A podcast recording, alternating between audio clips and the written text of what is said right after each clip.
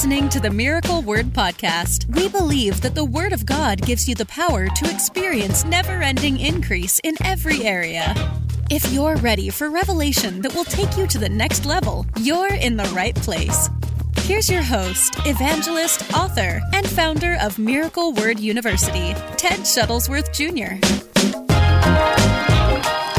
One of the things we do to prepare ourselves uh, for what God has planned for us in the new year is that we always set ourselves apart in a time of fasting and prayer. And this upcoming year is going to be no different. And so we're going to set ourselves aside for 21 days of fasting and prayer. And uh, our fast is going to begin on the 2nd of January and go on through to the 22nd. That's 21 days, January the 2nd through the 22nd and uh, we're setting ourselves aside in, in 21 days of prayer and fasting. Now, uh, of course, we'll be doing teaching on fasting and prayer on the broadcast like we normally do, uh, encouraging you every single day. Um, but people ask all the time, this always happens. Uh, so I'll just get a few questions. People are like, well, what about those of us that work a very demanding job? You know, maybe you do a lot of physical labor, manual labor, and uh, it's very, very difficult for you to completely uh, do a water fast or something like that for 21 days, what we encourage people to do is the 6 a.m. to 6 p.m., also known as the sunrise to sunset kind of a fast, uh, where you're not taking anything in throughout the day and then maybe having one meal at night, like they did in the book of Judges, uh, sunrise to sunset fast, six to six. And uh, for those those that are um, you know really working hard, manual labor, you need your energy. You know, we had one time. I'll tell you a funny story. Uh, we had a guy in our in our uh, church. We were having a camp meeting uh, in in West Virginia, and we're all in the middle of the service. And as we're standing there in the middle of the service, I hear this loud crash behind me. And I turn around, and it was the middle of a camp meeting, and we were filming for television. The guy was up on the platform with a camera, one of the cameramen. And in the middle of the service, he just passes out, like faints, falls off the platform, crashes on the ground in between the pews, and is out cold. Like literally, thank God he was okay. He's out cold. And uh, what had happened, he was on a 21 day fast, but he kept on working out. Like he was working out hard every single day. And uh, he was running miles and miles and miles a day. And that morning, he had participated in a marathon, and I think he ran like 20 miles that morning. And so it's like it was like the night service of the camp meeting. His body couldn't handle, obviously, 21 days of fasting plus a 20 mile marathon. So use wisdom. You know, when we're fasting and praying, it's not the time to be, you know, heavily exerting yourself, all that.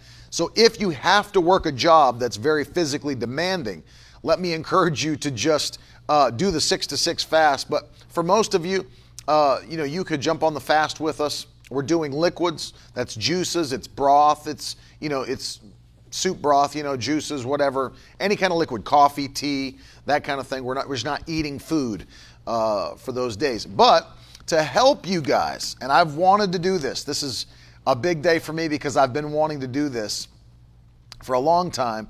We've got today is the day now available the brand new book, A Complete Guide to Biblical Fasting, is uh, now available on Amazon. And uh, you can get the you can place your order for the paperback copy. Uh, the ebook will be available in just a few days. But if you order this, I believe today you'll have it just by the very beginning of the fast. Uh, I have one that's arriving tomorrow. Uh, and so here's what you want to do. If you want to get the book, you can always go to shop.miracleword.com. Uh, don't order it right now from our website because it'll take longer, but we have a link at the very top of the product page that will take you to the Amazon.com store and you'll get it, especially if you're in a Prime member. If you're a Prime member, you'll get it within a couple of days. But um, I've got one coming tomorrow for me and uh, you can have yours before the fast begins. This book, uh, and you can come back to me, this book is something that I've been wanting to do for a long time. And I'm not, you know, I'm not joking when I say a complete guide to biblical fasting. I wanted to cover everything I could about fasting. And um, there are other books written on fasting, um, but in all the study that I've done, all the research that I've done, nothing has been exhaustive, meaning uh, either it's been written from a slant of some purpose or another for fasting, uh, or it's just not been, there's not the full. Uh, the full story. So we cover everything in the Bible about fasting, um, and we deal with lengths, we deal with what it truly is, we deal with frequently asked questions, uh, we deal with the Daniel fast, we deal with total fast, uh, the, the health benefits of fasting. I've got an amazing, amazing, thank you guys. People are ordering it right now. Thank you.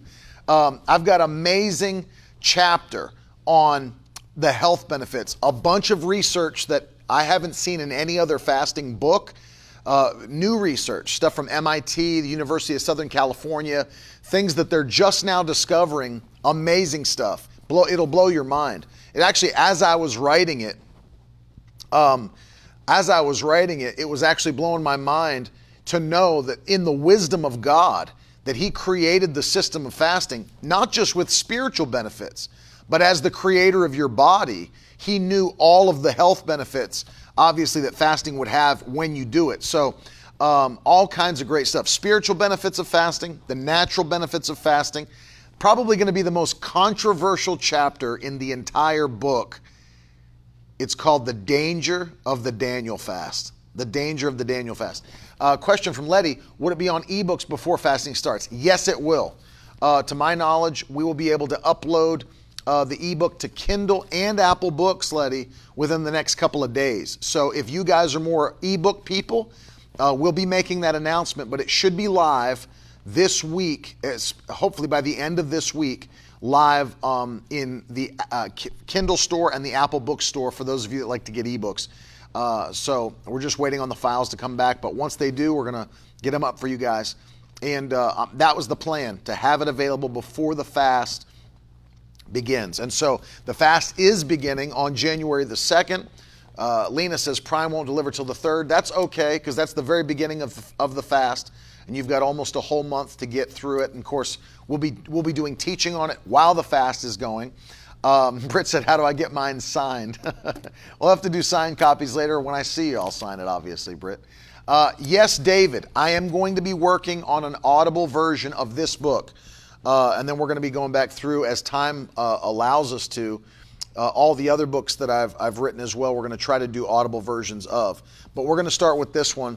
Uh, and so I'm going to do my very best to, to record the audible version and get it out. I've been wanting to do that anyway. So, yes, uh, we're going to be live. I don't know, Letty, if we're going to be live every single day, like including Saturday and Sunday. Um, we might throw Saturdays in. I don't know if we're going to be doing Sundays, but uh, during, during the time that we fast, we may throw Saturdays in as well. Um, but I'll be I'll, I'll be letting you know about that. Thank you, Tanya. Uh, so it's very exciting. Throw the slide back up one more time. The book is live on Amazon. Uh, this is by far the longest book and the most exhaustive book um, that I've ever written. This book is like 254 pages. Uh, it'll cover all your. And listen, if this doesn't cover all your questions, I don't know what to do. You can send us an email. Do our very best. But uh, to answer your question, the, the, I think Susan just asked, the book is called A Complete Guide to Biblical Fasting, and it's now available on Amazon.com. Ebooks coming very soon. Congratulations, Eric, having a baby today. Safe delivery in Jesus' name. So, yes, that's happening. It's up, it's ready to go. Uh, and of course, we'll have uh, copies in um, if you're joining us in live services in you know January, February, March we'll have copies for you uh, during those revivals. The only one I don't think we're going to be able to make it to is the very first revival of the year, which is Danville, Virginia. It's just uh, because it's happening so quickly. Uh, it starts on what, the third through the seventh? Three, four, five, six, th- sixth through the sixth. And so um, we probably won't have copies there, but starting in Roswell, Georgia, World Harvest Church, we're going to be having uh, copies available for you guys live too. So I'm very excited about this, and I'm so happy that I got the, the, the, the deadline, the cutoff. before the fast. I'm just telling you, it was basically me in a cave writing for the last two months to make sure you guys had this before the fast. And so, today's the day, and I'm very, very excited about that. And thank you to everybody that's already placing orders uh, for the book. And I'm glad you're going to be able to get it by the 3rd of January. Makes me happy that you will have it. We'll have it at Lisa, we'll have it at Kickstarters in February as well. Um, but I, I, have a feeling, and, and the, I'm, I'm not saying this because the book is now out, but I have a feeling in this new year of 2021 as we're setting ourselves aside for, uh, you know, we're standing on Isaiah uh, 40 31. They that wait upon the Lord shall renew their strength. They'll mount up with wings like eagles. Thank you, Joseph. Thank you, Cody. They'll run uh, and not grow weary. They'll walk and not faint. Uh, I have a feeling that 2021, as we're pressing in to, um, to see that kind of divine momentum and impact in our lives, ministries, and businesses and families. It's going to be a year where we will be fasting throughout the year, you know, taking time throughout the year to fast. And um, that's something that we encourage in the book anyway. Jesus expected kind of a life of fasting. It's interesting because in the Bible, there were no uh, prescribed number of fasts, or excuse me, lengths of fasts for New Testament believers. Of course, for Old Testament uh, followers of the Lord, they had days like the Day of Atonement and others where they fasted for a specific set period of time. But in the New Testament, uh, although fasting is expected of every Christian, uh, there is no command from Jesus, from the apostles, from the Lord Himself, from God. There is no length commanded in the New Testament to fast. And so uh, we do have to be led by the Spirit. Actually, three things. Let, let, me, let me say this. Few ways that you may decide how long you're going to uh, fast. Of course, we're calling a corporate fast. So that's one of the ways. One of the ways that you may determine how long you're going to fast is you set in your heart a time by faith, which is what we're doing at the beginning of the year. We're saying, I'm going to take 21 days to fast and pray and believe God for the greatest year that I've ever had, the greatest impact, uh, everything. And so the Lord's not leading us necessarily and telling us by leading, you need to fast 21 days, but we're setting it aside in our heart by faith and saying, I'm going to seek the Lord for these 21 days as we start the year and believe God for increase. So that's one of the ways that you may determine uh, a fast. You may say, I'm going to set it in my heart. Another way is you may say the Lord may speak to you and and give you a time where you, where the Holy Spirit says you need to set yourself apart for these three days and you need to seek my face. That's the leading of the Spirit. Uh, the Bible says in the book of Romans, chapter 8, I believe it's verse 14, that as many as are led by the Spirit of God, they're the sons of God. So every Christian is called to be led by God's Spirit. And so that, that's the second way you, you may determine how long you fast.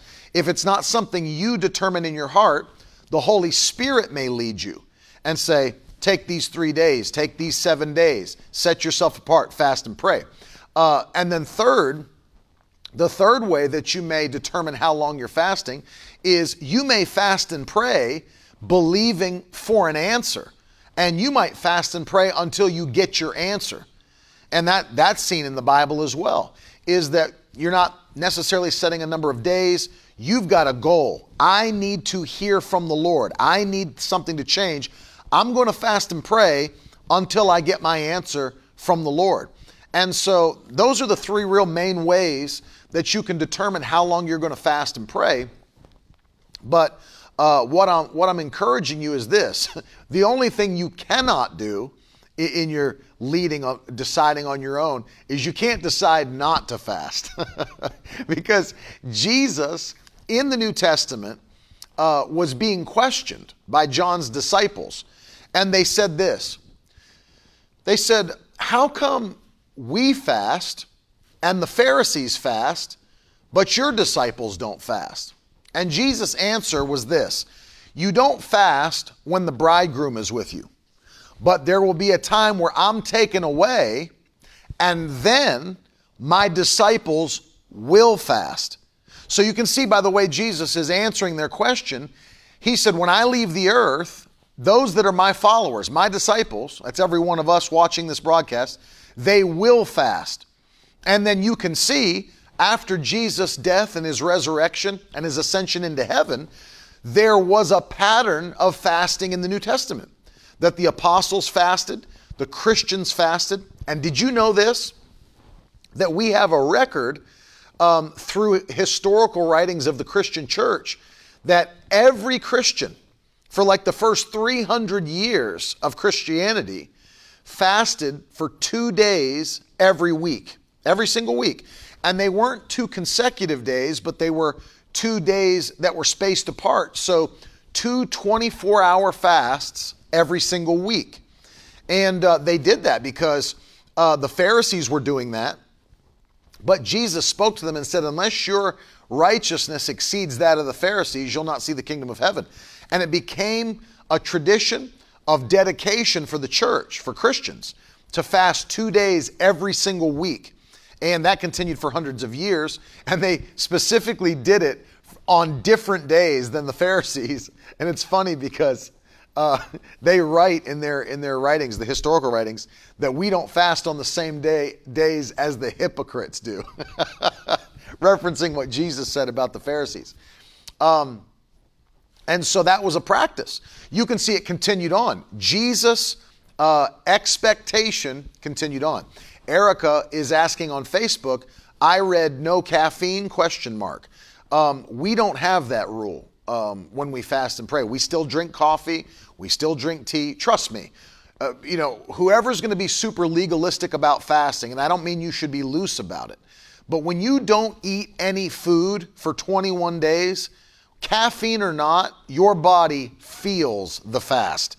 If you don't think that's enough, now listen, if you feel to do a water only fast. I'm not against that. We see that in the Bible. Um, you know, I just, what I'm trying to do is we're leading people into fasting and prayer. I want people to actually be able to do it. And one of the things that I will tell you, especially if you're not in full time ministry, uh, if you're if you're going to do a water only fast, where that's all you're taking in is water, you need to have the ability to shut yourself away and focus just on, on prayer, fasting, and the reading of the word. If you're going to be working, if you're going to be doing stuff and going out and, and you, you listen, it's going to be taxing, very taxing on you uh, to only drink water. And let me say this Jesus uh, obviously was in the wilderness and was fasting and praying, only took water. But but understand something. He was in the wilderness. He wasn't working. He wasn't laying hands on the sick. He wasn't preaching. He wasn't holding meetings. He was focused. He, sh- he went out there for a purpose to get away. And if you uh, are somebody that can't shut yourself away from work and everything else, uh, I just want you to be able to fast and stay on the fast and fast and pray and read the word. So I, that's why we encourage people. We're doing an extended fast, 21 days. Uh, it's okay to drink juice. It's okay to have some soup broth. It's okay to drink your coffee, and it's okay to have tea uh, and all that. So, most of the time, people that will condemn you because you're having caffeine, oh, must be a real hard fast, so you're having your coffee, they usually are about 200 pounds overweight and probably haven't fasted in their entire lives. And so I notice that the people who are uh, super legalistic are usually the people that don't do it. People that do fast don't condemn other people for how they fast. Um, so as long as it's biblical. So I, I want, yeah, Nespresso will not be neglected. That's exactly right, Billion. Um, and I'm, I'm saying that because I've seen it happen over the years. So don't be condemned by legalistic people. Jump on the fast with us. Starting January the 2nd through the 22nd, grab a copy of the book. Uh, it will help you.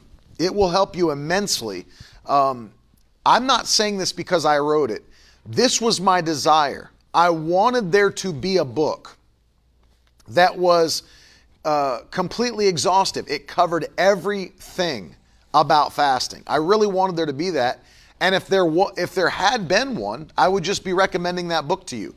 Um, the closest possible thing that there was before this book uh, in my opinion, is the book that's that was written by Arthur Wallis, God's Chosen Fast, which we've given out on this broadcast.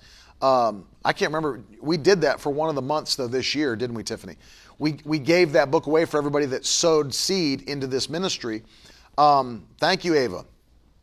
But uh, you know that book was written decades and decades and decades ago, and there's been updated research since then, which we include, um, and, and even more. So I've got some of the things we cite from Arthur Wallis's book, God's Chosen Fast. But my goal in writing this was to give you a tool that literally answered every question and that um, was completely it covered every we cover all the fasts in the Bible, all the lengths in the Bible, why people fasted, uh, all of those things. We want you to have a complete understanding uh, of biblical fasting. And here's why.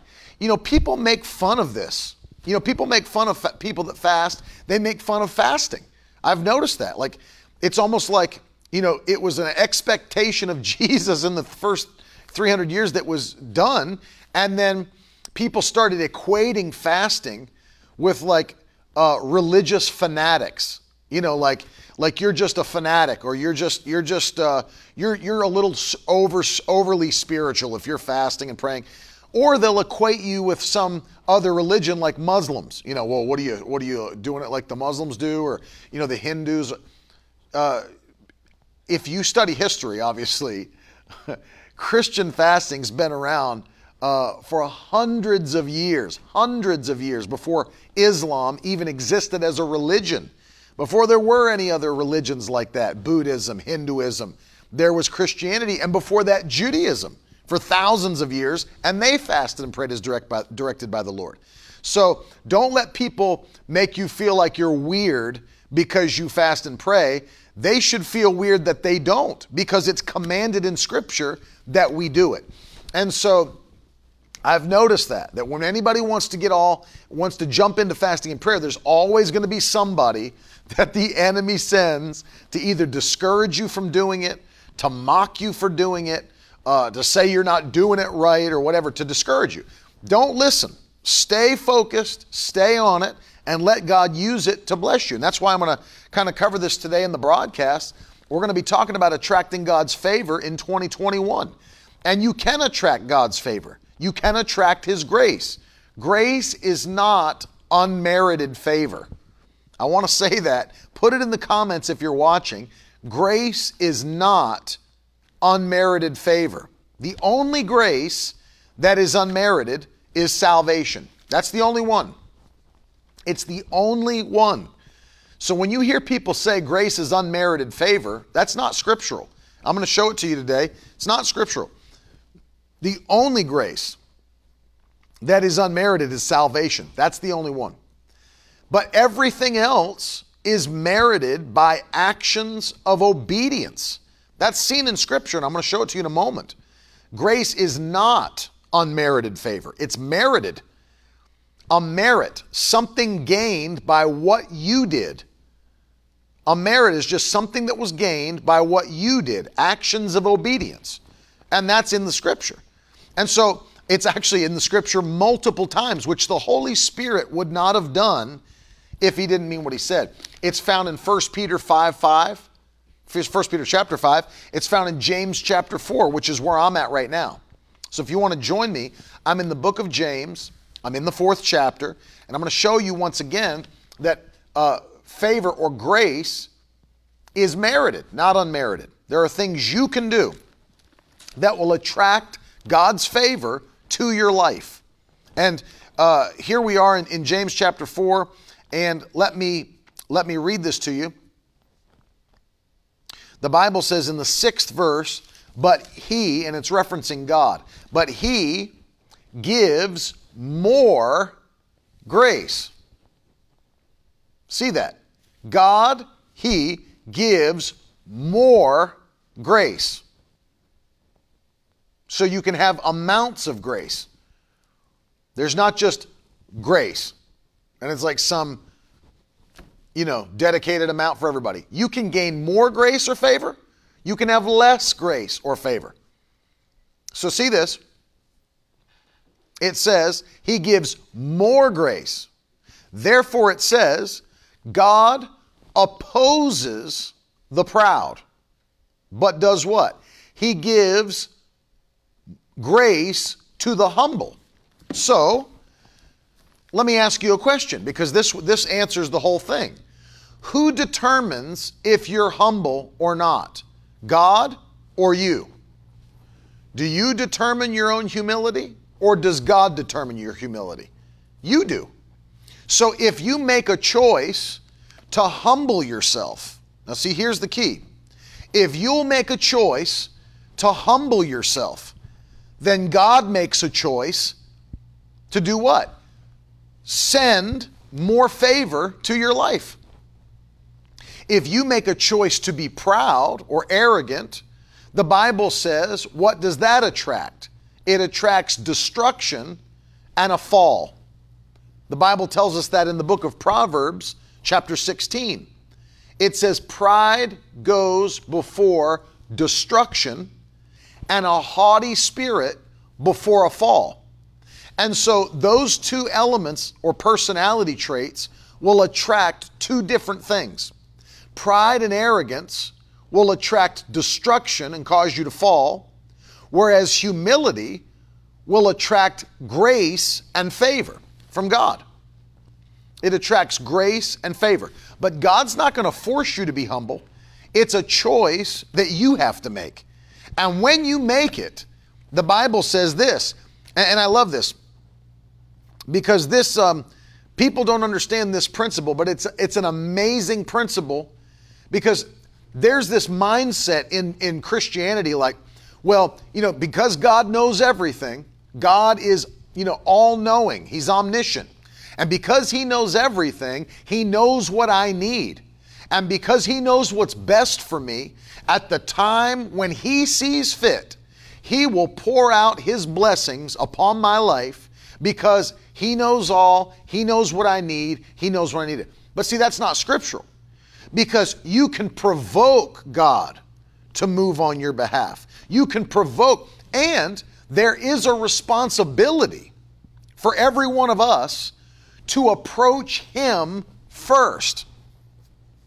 Do you see that? We have a responsibility to approach Him first. He, the Bible doesn't teach that He's going to approach us and then we okay His approach you know, like we're the tower at an airport with an airplane trying to get ready to land, tell them it's okay that they approach the runway and land. No, we don't okay God's approach. He said, if you want my presence, if you want my power, if you want my favor, if you want my goodness, approach me. Approach me. And that's what we see here in the book of James because uh, it blows my mind that we have that responsibility and so many people push it to the side. Let me read it to you. Submit now, now I've read 6, now we're jumping over to verse 7. Submit yourselves therefore to God, resist the devil, and he will do what? Flee from you. Now look at the next words. He'll flee from you. Draw near to God. Verse 8. And he will draw near to you. Stop there. Submit your so how do you submit yourself to God? In humility. Humility searches uh, out his presence. Humility approaches him. Submit yourself to God. Draw near. And it tells you how. Draw near unto God, and he will draw near unto you. Huge, huge lesson to learn. Because those people who are waiting for God to move will be waiting for a long time. If they're just waiting for God to move, they'll be waiting for a long time. And so that's the key. We have to take a step. This is why we're starting in January. On January the 2nd, we're taking our step. On January the 2nd, we're approaching Him on January the 2nd, we're petitioning Him for His goodness. What are we going to do? We're going to go after God with everything we have. We're going to pursue his presence. You know, in his presence is fullness of joy. At his right hand are pleasures forevermore. In fact, I want you to uh, go back with me to the book of Psalms, and I'm looking at Psalm 84. Um, Psalm 84 and verse 11. Uh, this is something that we all need to see because it further explains what I'm talking about. Psalm 84 11, listen to this. In fact, I'm going to read verse 10 with it because you're going to understand why the psalmist taught better is one day in your courts than a thousand anywhere else. You know, we've, we've heard that, we've sang the song. But many people separate these two verses like they're independent of each other, but they're not. They go together.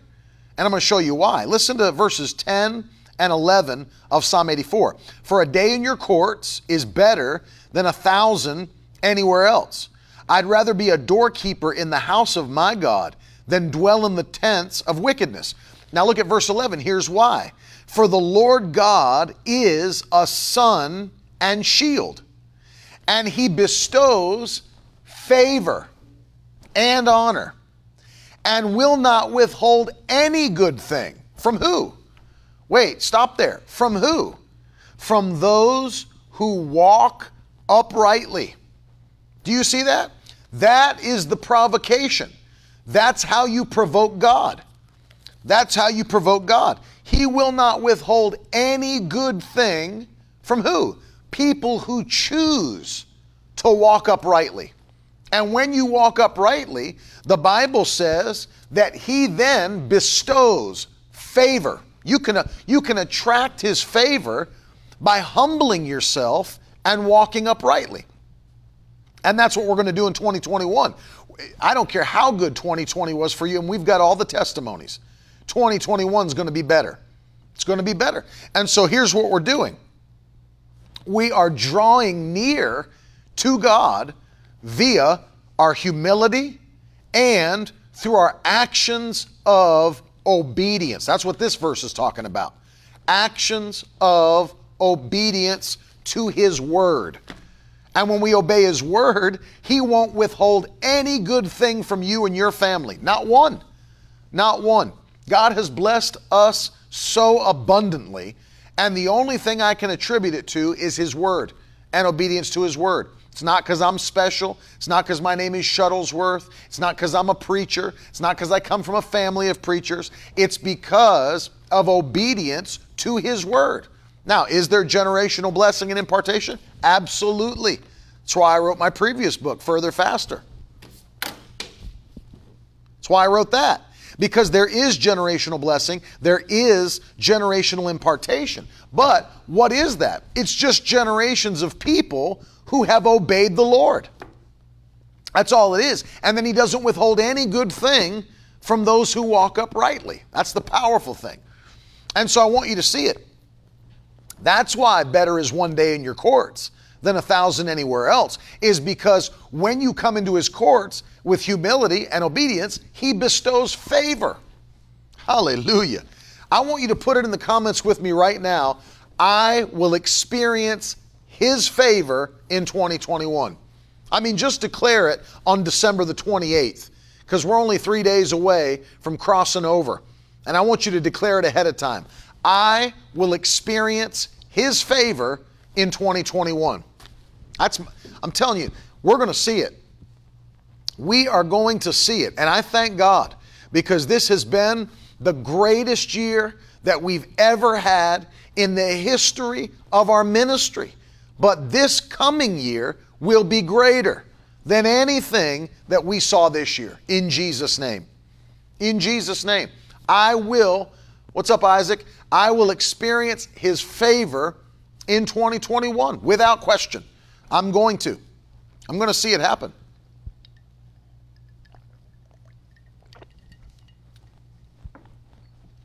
That's it. Write it in the comments. Make your declaration early. It's going to be better, better, better, better in Jesus' name. Better, better, better. In the mighty name of Jesus. And so, what do we do? We pursue Him. We pursue him. Let me show you an Old Testament example of this. Second Chronicles chapter 7. This is a, a well-known passage of scripture. Second Chronicles chapter 7.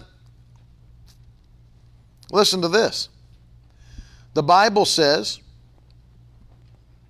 in verse 14, this is Second Chronicles 7 14. If my people, this is God speaking, by the way, if my people who are called by my name humble themselves, that's what we've been talking about, humble themselves and pray and seek my face and turn from their wicked ways. Then I will hear from heaven. Hmm. And I will forgive their sin and I will heal their land. Verse 15 Now my eyes will be open and my ears attentive to the prayer that is made in this place. You see that? And so the only difference in the New Testament here is that you don't have to fast for the purpose of repentance. We deal with that in the book. It was one of the ways that people repented of sin in the Old Testament. We don't have to do that in the New because we have Jesus, a high priest, and the Bible says in, in uh, 1 John chapter 1, if, we will, if we'll confess our sins, then he is faithful and just to forgive us and cleanse us from all unrighteousness. And so there is forgiveness for sins. You don't have to fast to get it. You don't have to sacrifice an animal to get it. You can just ask for forgiveness. But notice the other things that have not changed because First Peter deals with it, James deals with it. If we will humble ourselves. Now, if you didn't know this, uh, one of the ways in the Bible to humble yourself was to fast. Sometimes, when that term is used in Scripture, uh, and he humbled himself, it's speaking in context of, and he fasted. To humble himself in fasting. And so, one of the ways they humbled themselves was to fast. You know, when you're operating, let me just say this when you're operating in pride, that is your flesh nature or your carnal nature rising up and taking over. Let me say that again in case you've not heard this taught before. When you're operating in pride, it's not your spirit man that's taking over. Your spirit man that is saved, that's a Christian, that's a new creature in Christ Jesus, it only does what's pleasing to the Lord. It's a new it's united with Christ, one with Christ. So if you do commit a sin as a Christian, that's not your spirit man sinning. It's your carnal nature, your flesh nature that's rising up and taking control or being allowed to have control and decisions made out of the flesh rather than the spirit. And so, one of the ways to humble yourself, the reason fasting is a way to humble yourself, is because it weakens the flesh and allows the spirit to take over. See, here's what many people don't get is that every person, every believer, every unbeliever is a three part being. You are a spirit. In fact, every person watching, I want you to write this in the comments I am a spirit. That needs to be seen first because it's the most important part and it's the part that should take control if you're a believer. I am a spirit. Put it in the comments. That's part one of you. And if you don't understand the three part being, then you'll miss a lot of the favor of God. I am a spirit. And see, when you get saved, not only are you united with Christ in baptism, but the Bible teaches in the book of Second Corinthians, chapter 4, that your spirit man is renewed every single day. Did you know? If you haven't seen that, it's Second Corinthians chapter 4.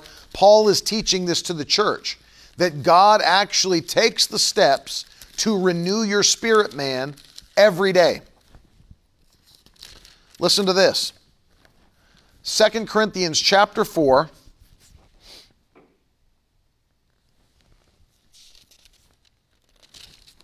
and it's found in verse 16. So we do not lose heart, though our outer man is perishing or wasting away, this translation says. Our inner man is being renewed day by day. 2 Corinthians 4:16. And so that inner man is new every morning, renewed every day. It wants to please God. It's perfect before God. It's united with Jesus Christ. But what else do you have? So we write, I am a spirit. Second thing I want you to write, I have a soul. That's the second thing. And one of the biggest mistakes that we could make is it's not just a matter of terms, it is a mistake because uh, if we don't get this right, we'll think they're the same thing. Your soul and your spirit are not the same thing. Your soul and your spirit are two different things. Your soul is your mind, your will, and your emotions. Your mind, your will, and your emotions. And so the reason I want you to see this is because if you are driven by or if you are led by your soul, you'll always be in trouble. What your, what your emotions want, what your uh, mind is telling you, especially if it's not renewed. if your mind's not renewed, you're in trouble, especially if it's running your life. See, you'll always be emotions driven if you're not spirit led. You'll always be emotions driven if you're not spirit led. And so you are a spirit, that's who you are. But you have a soul. I've got a mind, I've got a will, I have emotions. I'm not trying to say that they don't exist, I have them. But they don't run my life. I can't allow them to run my life. Can you imagine if all you did, you looked out and saw something and became fearful about it, and then all your decisions are based on fear because of your soul? That's soulish. That's not based on God's word. That's not spirit led or spirit driven. So I am a spirit. I have a soul that has to be renewed. My mind has to be renewed with the word of God and prayer. And finally, number three, I live in a body. I live in a body. That's the third part of every believer and unbeliever. I am a spirit. I have a soul. I live in a body. And in fact, there's one verse of scripture, if you didn't know, that mentions all three of them in one verse. And it's 1 Thessalonians chapter 5, verse 23. 1 Thessalonians 5, verse 23. Listen to this. Now, may the God of peace himself sanctify you completely, and may your whole spirit, and soul and body be kept blameless at the coming of our Lord Jesus Christ. So you see, Paul writing to the Thessalonian church mentions all three of them in one verse. Let me read that part again. And may your whole spirit and soul and body be kept blameless at the coming of our Lord Jesus Christ. So, what does fasting do? uh, when it comes to this? Well, here, here's what we need to understand is fasting is a tool. And one of the things that it does, it's not the only thing that it does. And the reason I say that is because there have been a lot of people that teach that this is the only thing fasting accomplishes. It's not the only thing, but it's one. It disciplines your flesh and it weakens the carnal nature. Let, let me tell you, that, that's why I don't. And we, we, we went through multiple edits on this in the book. But this is one of the reasons that, you know, when people, as Zach said this jokingly earlier on in the comments, you know, I'm fasting TV. That's, that's why I don't uh, recommend doing that as a fast. It, it's not what biblical fasting truly is. It's not what biblical fasting is. There are people who give up things. They'll give up television or video games, or they'll give up Netflix or the, their phone or social media, whatever. And I agree that those are good things to do when you are truly fasting because they can distract you, they can take you off of your purpose, um, they can waste your time. And so they are good to do. But if that's all you did, it, you're not fasting according to the Bible. What fasting truly is, is not eating food. Fasting, according to Scripture, is just abstaining from food. In fact, the Hebrew word for fasting actually means to close or cover the mouth. That's what it means. Means to close or cover the mouth. So, yes, I agree that those things should probably also be done, but if it's all you choose to do, you're not fasting. Because let me, let me explain something to you as we're dealing with this concept of weakening the flesh, you can not watch all the TV you want. You can cut out as many social media networks as you want, but your flesh will have the same amount of strength as it did before you stopped using social media. Uh, the same with television. You can stop watching all the television and Netflix you want, but here's the question is your flesh still uh, operating at the same strength? Yes. The, nothing takes strength away from the flesh more quickly and more efficiently than a lack of calories. Because, do you know? Well, let me, let me say it this way there were people who were carnal before there was social media. There were people who were carnal before television. There were people carnal uh, before there was, you know, um, Netflix. And so that, that can show you that just because those things were introduced, it doesn't mean that now they're the things controlling your flesh. It's always going to be the same. That's why God instituted it the way that He did. It's always going to be the same. It means you've got to take authority over this flesh and you've got to weaken it. And when you do, that's why the Bible, it's a form of humbling yourself in the Bible. Because the stronger the flesh is and the weaker the spirit is, you can see who's going to win that fight.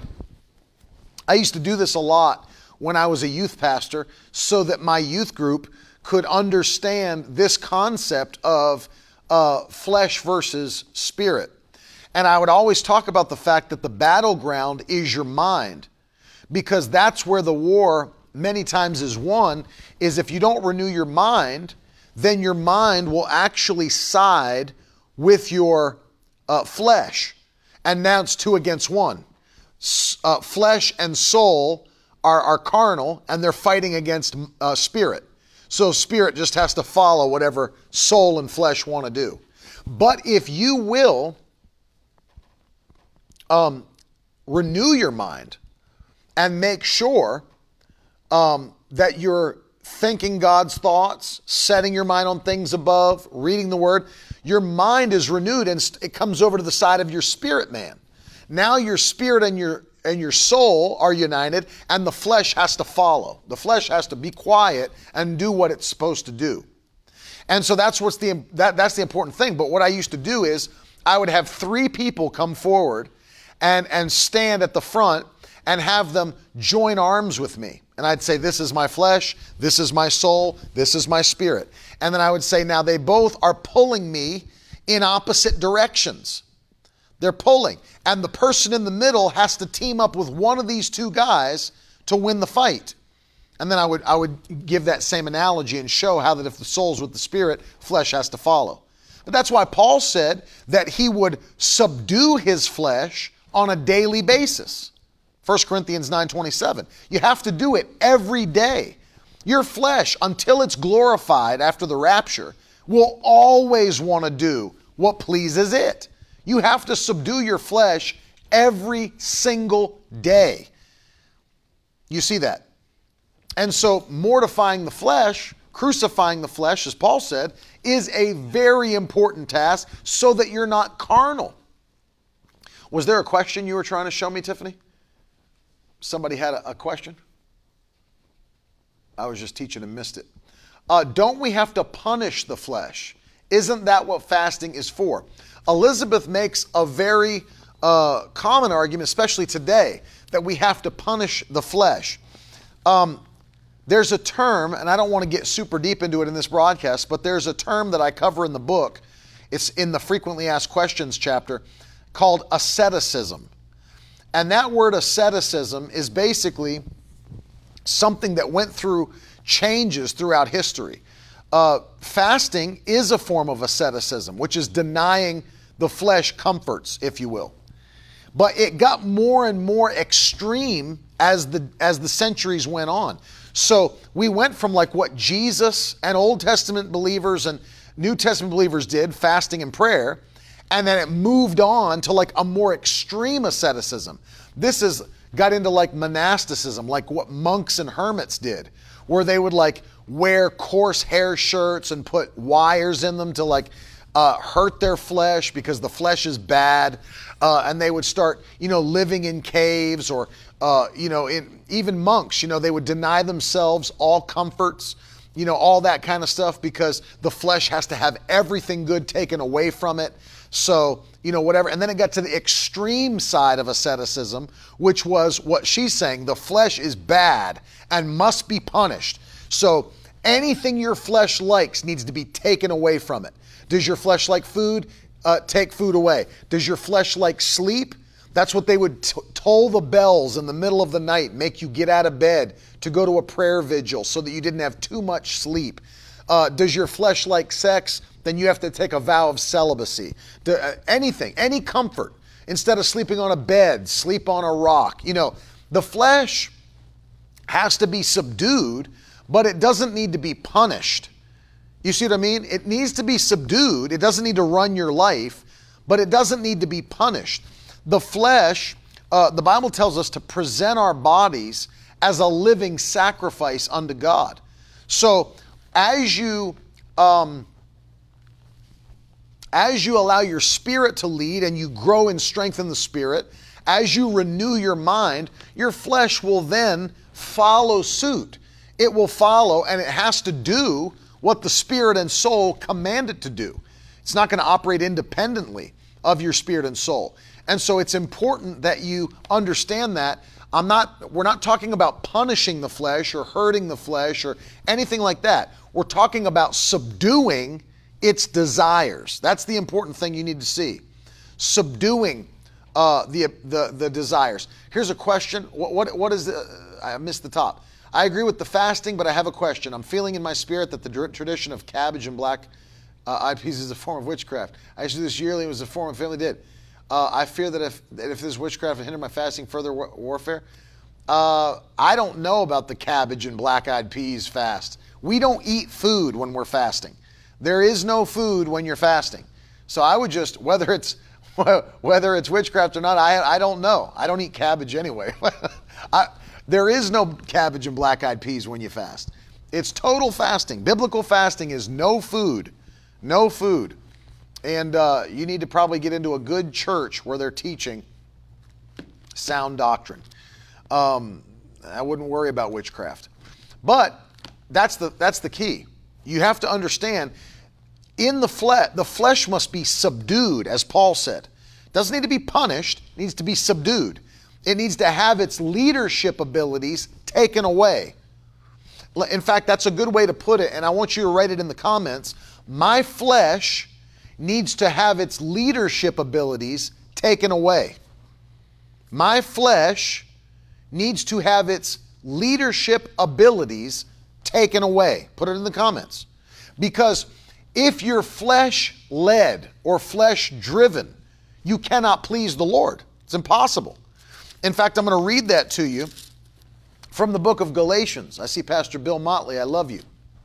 The book of uh, Galatians talks about this. Paul wrote this uh, to the church. Let, let, me, let me read you what he said.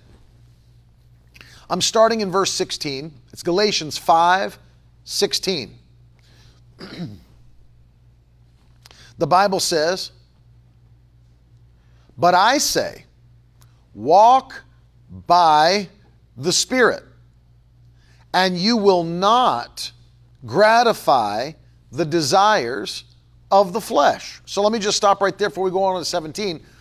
Um, it's very important to know that if you will choose to walk by the Spirit, if you take the steps necessary to walk by the Spirit, one of the ways to do that is to fast and pray.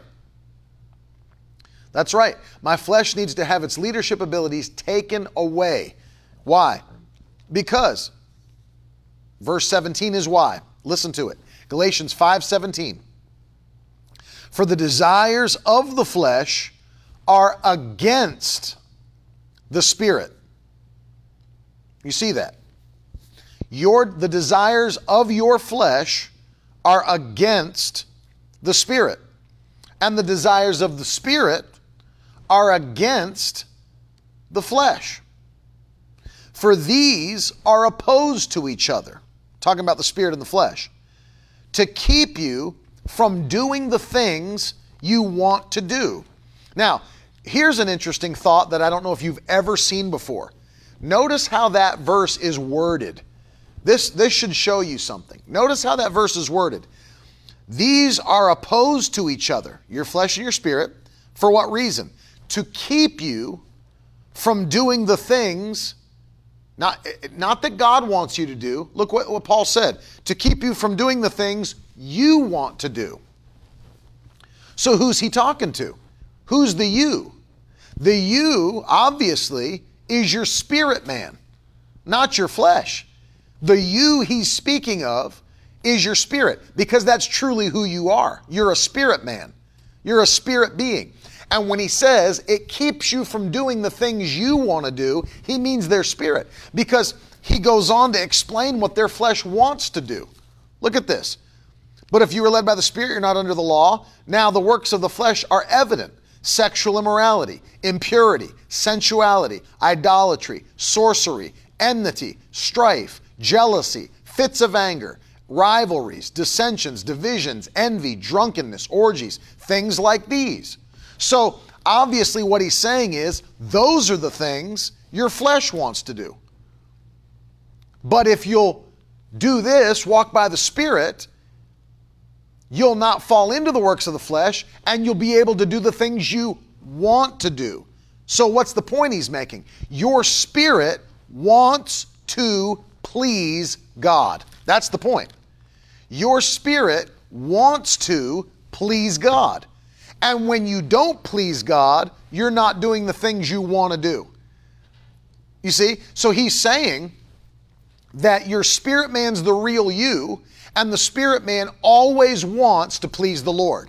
But this battle that goes on between the flesh and the spirit has to be won. If it's not won, you will uh, you'll walk in the desires of the flesh and you'll displease God. So, so look at look at how he wrote it here, because this I know that you know for some people this is an elementary concept. For other people, they've never heard this before. They've never heard this before. Ever. They've never heard that the spirit man is the real them, not what they see in the mirror. Look at 1 Corinthians 9:27 and look how he words that because I quote it all the time. But this is big. 1 Corinthians 9:27 but I. In fact, just so that we make the point, just so we make the point really clear, every person watching, type it in the comments. But I. But I. Write that in the comments section. But I. And what does he go on to say? But I discipline my body and keep it under control, lest after preaching to others, I myself should be disqualified. So notice how, do you see that? Do you notice how Paul separates himself from his body? He said, I, the real me, my spirit, I discipline my body. He's speaking about his body like it's a different entity.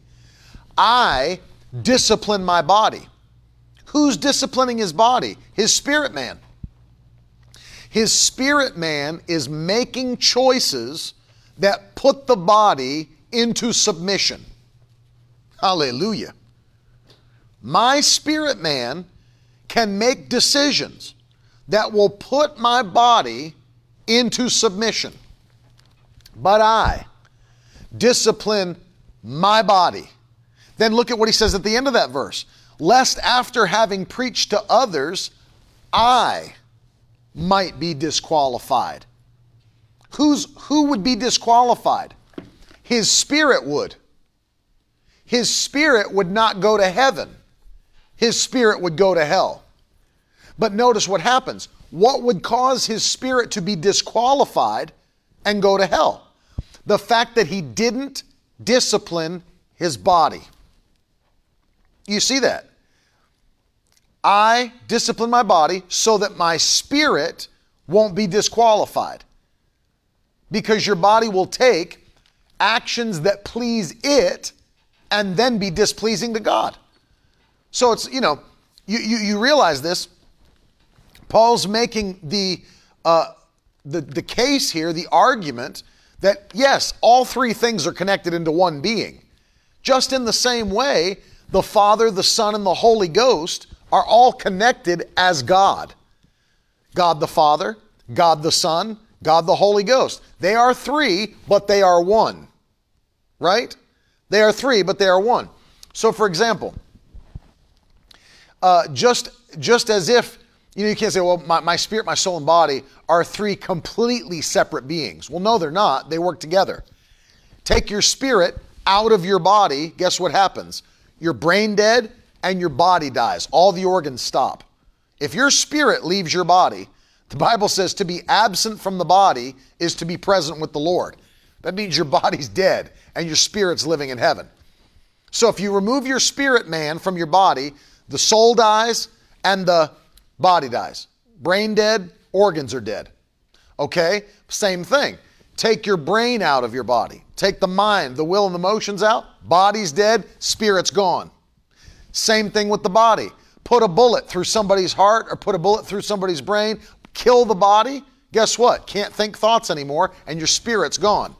Of course, your spirit can think, but what I'm saying is, it, they are, even though we look at them as three different things, they all really operate together. Just like the Father, the Son, and the Holy Ghost operate together, the three in one, so you are. Made in His likeness and His image, three in one. And that's why they have to be dealt with separately. You deal with them separately. You don't do the same things to your spirit that you do to your soul, that you do to your body. Okay? And so, what Paul's trying to teach is my spirit man has to be the leader of the three. I've got to let my spirit man lead. And so, here's a question What does it look like when your spirit man leads? And here's maybe where we'll, where we'll kind of bring this to a close today because we're talking about drawing or attracting the favor of God in 2021. This is how we're going to do it. This is how we're going to do it. By fasting and prayer, we humble ourselves. God said, if they, my people that are called by my name will humble themselves and pray, then I will hear from heaven and I will heal their land. And so, how do we do that? How do we humble ourselves? We keep the body under submission. We make decisions that allow us to lead with the spirit man. Okay? So, let me give you a few pointers here. How do we make the choice to let our spirit man lead? How do I take leadership ability away from my flesh and give it to my spirit? Well, here's number one. First thing. Number one, you obey the word of God unequivocally. You obey the word of God. That decision alone is a spirit decision because your flesh doesn't want to obey the word of God at all. And your mind won't want to either if it's not renewed. So you look at God's word, what you read in it is what you choose to do. And you do it. That's the number one way to lead by the Spirit. Okay? What's another way to make sure your spirit man is leading? Number two is to renew your mind. To renew your mind. If you look in the book of Ephesians, chapter 5, did you know that the Word of God has the ability to wash you? It's a cleansing agent. It's a cleansing agent. Listen to this. Uh, Ephesians 5:25. Husbands, love your wives as Christ loved the church, gave himself up for her, verse 26, that he might sanctify her, having cleansed her by the washing of water with the word. So the word has the ability to wash you, to cleanse you. One of the ways to renew your mind is to read God's word daily and then set your mind on things above. Set your mind on things above. You see that? And so, number one, we obey the word. Number two, we read the word and set our minds. So we're renewing the mind. Obeying the word, renewing our mind. Number three, you choose to be led by the Spirit of God. So there are things that you'll never find in the Bible. For example, who you're supposed to marry, where you're supposed to go to college, uh, what career path you're supposed to take, what you're called to do. You won't find that in the Bible written. But the Holy Spirit will lead you about all of those things. He's interested about every aspect of your life. And so we have to be led by His Spirit. When we're led by the Spirit or when we walk by the Spirit, we don't fulfill the lusts of the flesh. So when we're led by the Spirit, we'll always make the right decision as He leads us. We follow the Spirit's leading. We obey the Word, we renew our mind, we follow the Spirit's leading. You know, it's not, I mean, we talk about it like it's super easy, but your flesh will fight back against that. You know, any decision, any big decision I've ever made in my life that the Spirit led me to make, my flesh thought, this is crazy. I mean, this, this is crazy. I mean, how is this going to even work? How's this going to even happen? How's this going to be? your, your flesh doesn't understand it, and many times your mind will not be able to process it, or you'll not be able to figure it out in the natural realm. But that's faith. Faith obeys the leading of the Spirit even when it does not understand how that works.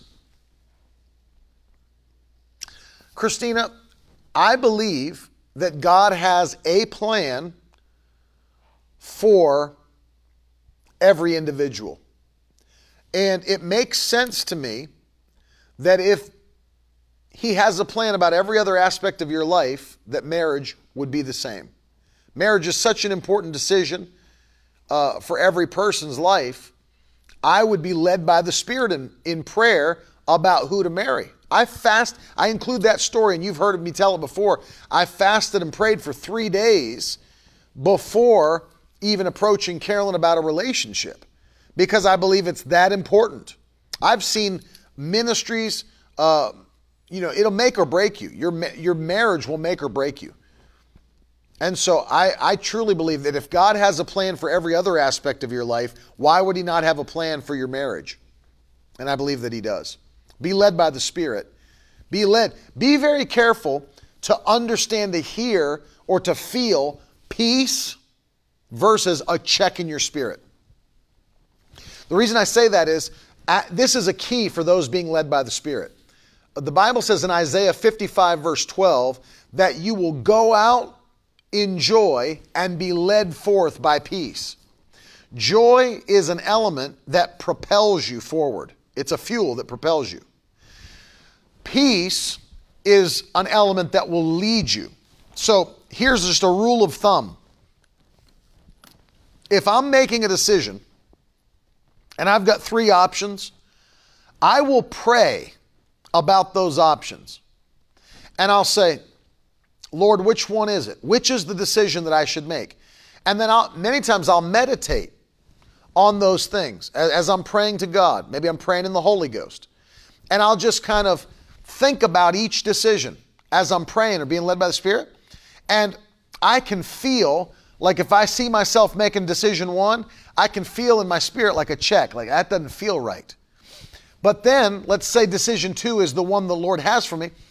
I can feel like when I when I sit there and imagine or meditate on, on that decision, making that decision, it's like I can feel perfect peace moving forward with decision two or option two. It's like one, I feel a check. I don't feel good about it. Three, I don't I don't feel good about it. Two, I feel perfect peace. We are led by peace. The Lord's not going to lead you. I mean, look, let me, let, me, let me show you something. I mean, this is so important because people get into bad life decisions because they thought it was a good decision at the time, but they really didn't have peace about it. Let let me say this I know people that have married other people and then later it ended terribly. And they said you know what? We i really didn't have peace. Did i just we were so in love. Or or somebody's family member will tell me like we didn't have peace about our daughter marrying that guy or our son marrying that girl. But you know what? We didn't want to say anything. The holy spirit's trying to lead you. He's trying to give you a heads up. It's like a gps calling out voice guided navigation. He's trying to lead you. Why would you ignore a check in your spirit. Why would you ignore the Holy Spirit giving you a warning? And then you see the end result of it. And it doesn't end well. Yeah, Lynn Ann said, anytime I've ever gone past the check, I was sorry. It does cost you time and heartache and all. It's exactly right. And so don't ignore the check that may be in your spirit or the peace. But look at this Psalm 23 The Lord is my shepherd. I shall not want. He makes me lie down in green pastures. Now look at this. He leads me beside still waters. What kind of waters does he lead you by? Still waters. God's not leading you into uh, a place of chaos, turmoil, calamity. God doesn't do that. He doesn't do that. He's not leading you into a place of uh, anxiety, depression, fear. He doesn't do that. Leads you beside still waters. Still waters. And you say, well, what about people that God's leading to fight a battle? Yes, look at David. David fought a battle. God brought him to where he was, and then he saw it, heard it. But where does it say anywhere in 1 Samuel 17 that God brought David to the battlefield and then David stood there shaking in his boots, afraid? Was David afraid or did David have peace to fight the giant? Did he have faith to fight the giant? Did he step out with boldness to fight the giant? Absolutely. Bible does not say that he was standing out there led to the battlefield as a 15-year-old boy by the Lord and he's standing in front of Goliath shaking in his boots afraid. God knew he was ready. He had strength. He had boldness. He had the experience. He had already fought a lion and a bear. God didn't lead him to a place of no peace. He led him into victory. And that's what I want you to see. He leads me beside still waters. Still waters. And that's key. And I want you to hear that for your future. Anytime God leads you, guess where He's leading you? Still waters. Even though, let, let me make this distinction. There were many times I didn't know why the Lord was leading me to do a certain thing. I did it anyway. I knew He was leading me. I could feel the leading. I heard the word of the Lord. I felt the peace about it as I prayed, sometimes fasted. But my mind didn't understand it. So, because my mind didn't understand it, well, I'm not going to do that. No, I did it, but I had perfect peace. So, let me separate these two things for you. There's a difference between having full understanding and perfect peace. They're not the same thing. I have no idea why we're talking about the courts of heaven. I'm not teaching on that. Try to focus your mind on what I'm teaching. Teaching about fasting and prayer and, and attracting the favor of God. So, so listen to what I'm saying. The difference between perfect peace and full understanding. They're not the same. You don't have to have full understanding in order to have perfect peace. You see, so I want you to, I want you to write that in the comments. Full understanding and perfect peace are not the same thing. Full, full understanding and perfect peace are not the same thing. Put that in the comments. Because here, and, and I'm, I'm dealing with it here at the end because this throws Christians off. And they choose to not follow the leading of the Spirit because they say, Well, I don't understand that. Why would God lead me to do something that I don't understand? Because it takes faith to do it. That's why. That's why. Full understanding and perfect peace are not the same thing. If you're going to wait, let, let me say it this way without faith, it's impossible to please God. Hebrews 11, 6. And they that come to God must believe that He exists and that He's a rewarder of them that diligently seek Him. So, catch this with me today. If you understood fully every single thing God asked you to do, it wouldn't take faith to do it.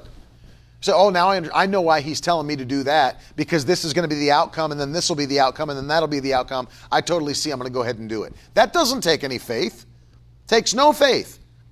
And we need faith in order to please Him. He doesn't always reveal why He's asking us to do a certain thing. And many times we don't know until after the obedience is already there. And so, full understanding and perfect peace. I just trust in Him.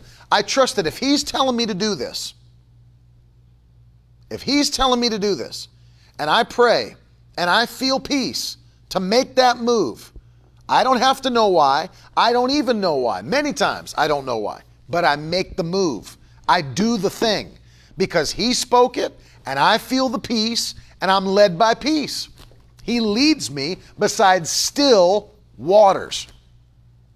And I want you to hear that because there will be things in 2021 that the Lord is asking you to do.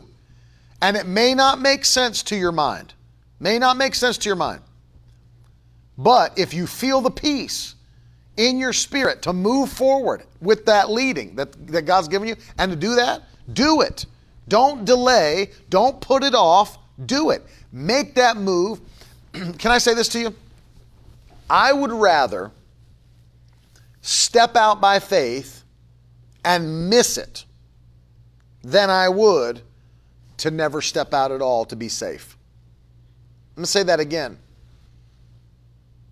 Because faith in the natural feels like a risky business. It's like you're jumping off a cliff not knowing where you're going to land.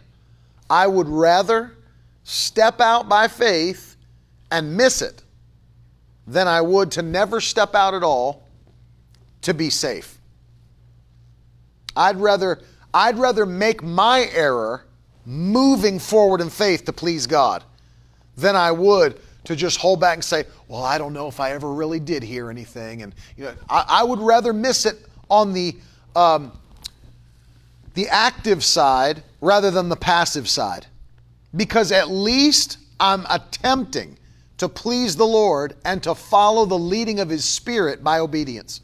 I'd rather err in attempting to obey the voice of God than I would on the other side.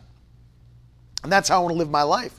Do you know what scares me more than failing forward? Never doing anything at all. That's what, that's, to me, that's what brings the most trepidation. It's not trying and failing. That doesn't scare me because I can try again and try again and try again. And I believe that if the Lord's leading you, you'll, you'll be victorious. But you know what really bothers me is people that want to play it so safe they never do anything.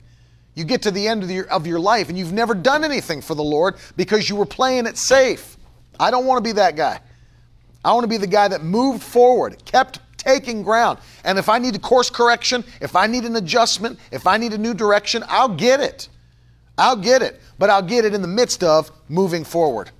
Because faith always moves forward. It always moves forward.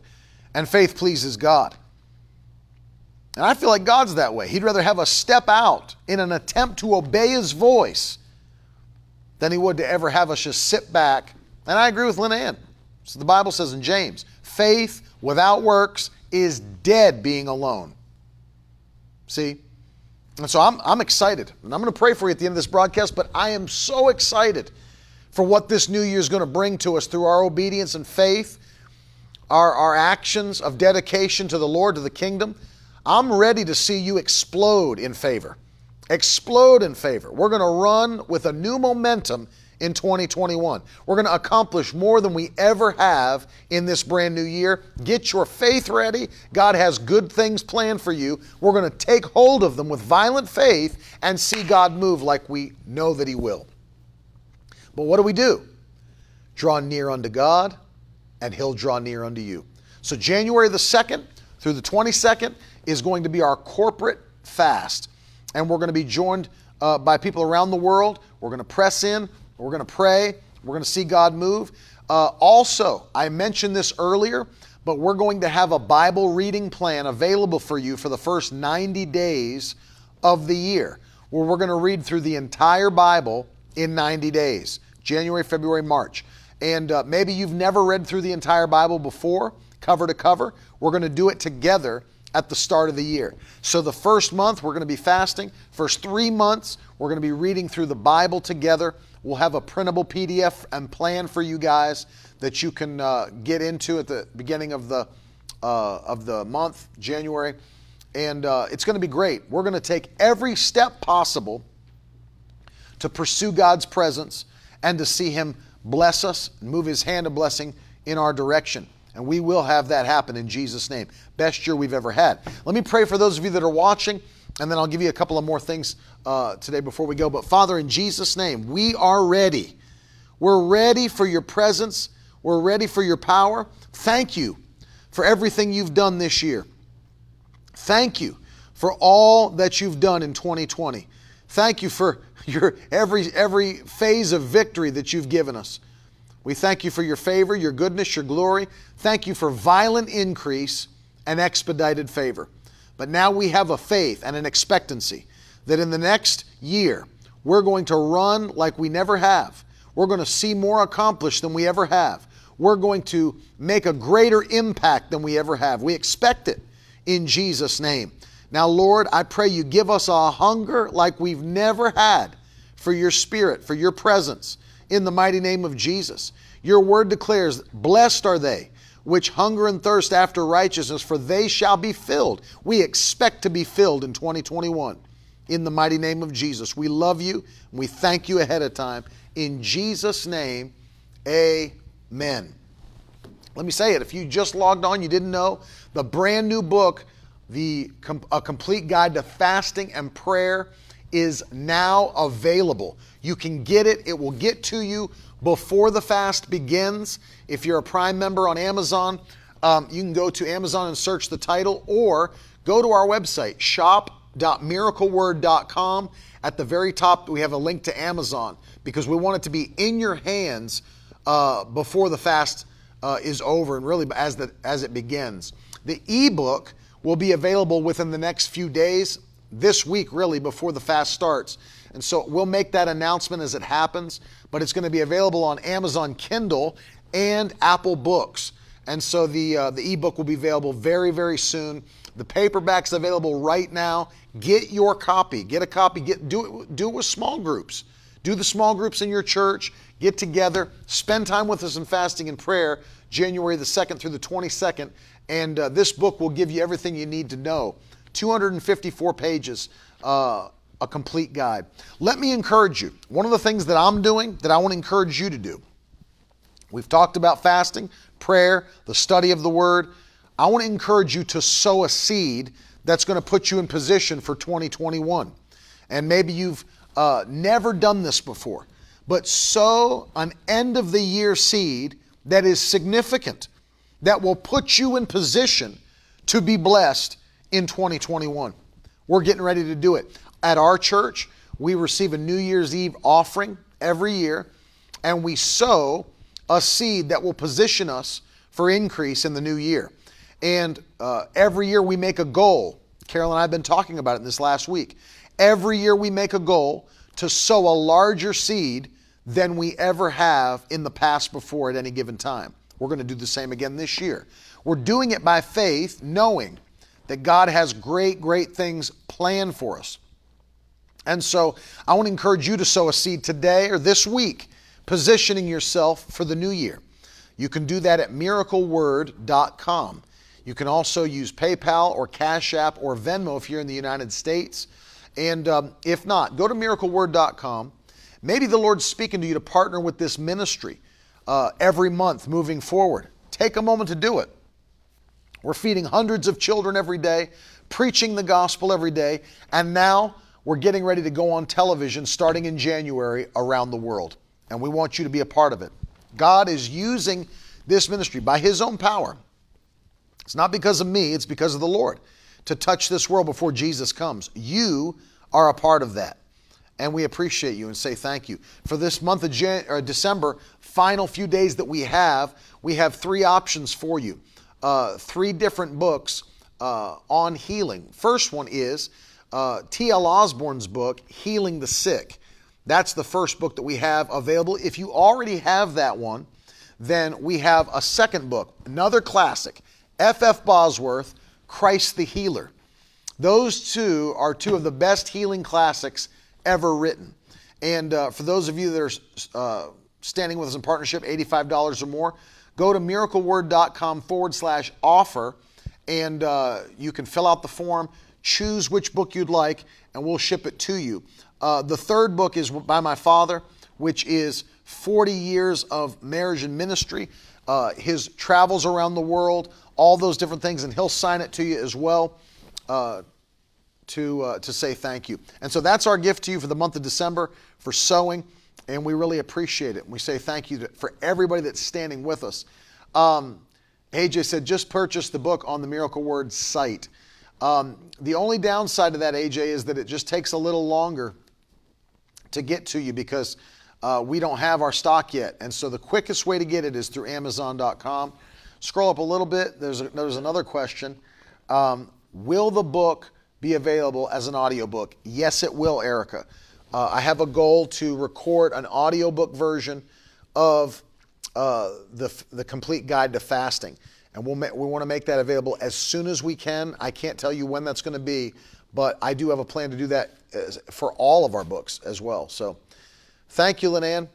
Thank you very much. I appreciate you guys. Uh, some exciting things happening this week. My nephew Alex is going to be joining me on the broadcast one of these days, and he's been going live and speaking to his generation on Instagram every single week. And um, he, he, God's been using him. God's called him to preach the gospel, and uh, he's pursuing his call. And so we're going to have him on this week to talk about it.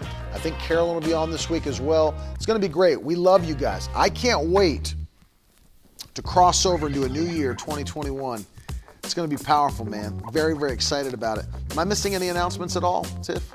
Anything that I haven't said that I should say?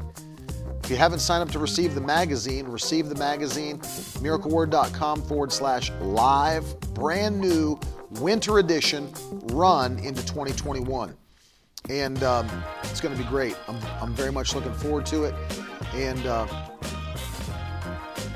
Hope you get your copy. If you're overseas, don't forget we'll send you a digital copy. We love you guys very, very much. Thanks for hanging with me today. I'll be back again with you in the morning, 10:30 a.m. Same bat time, same bat channel. Now that's the stuff leaders should be made of.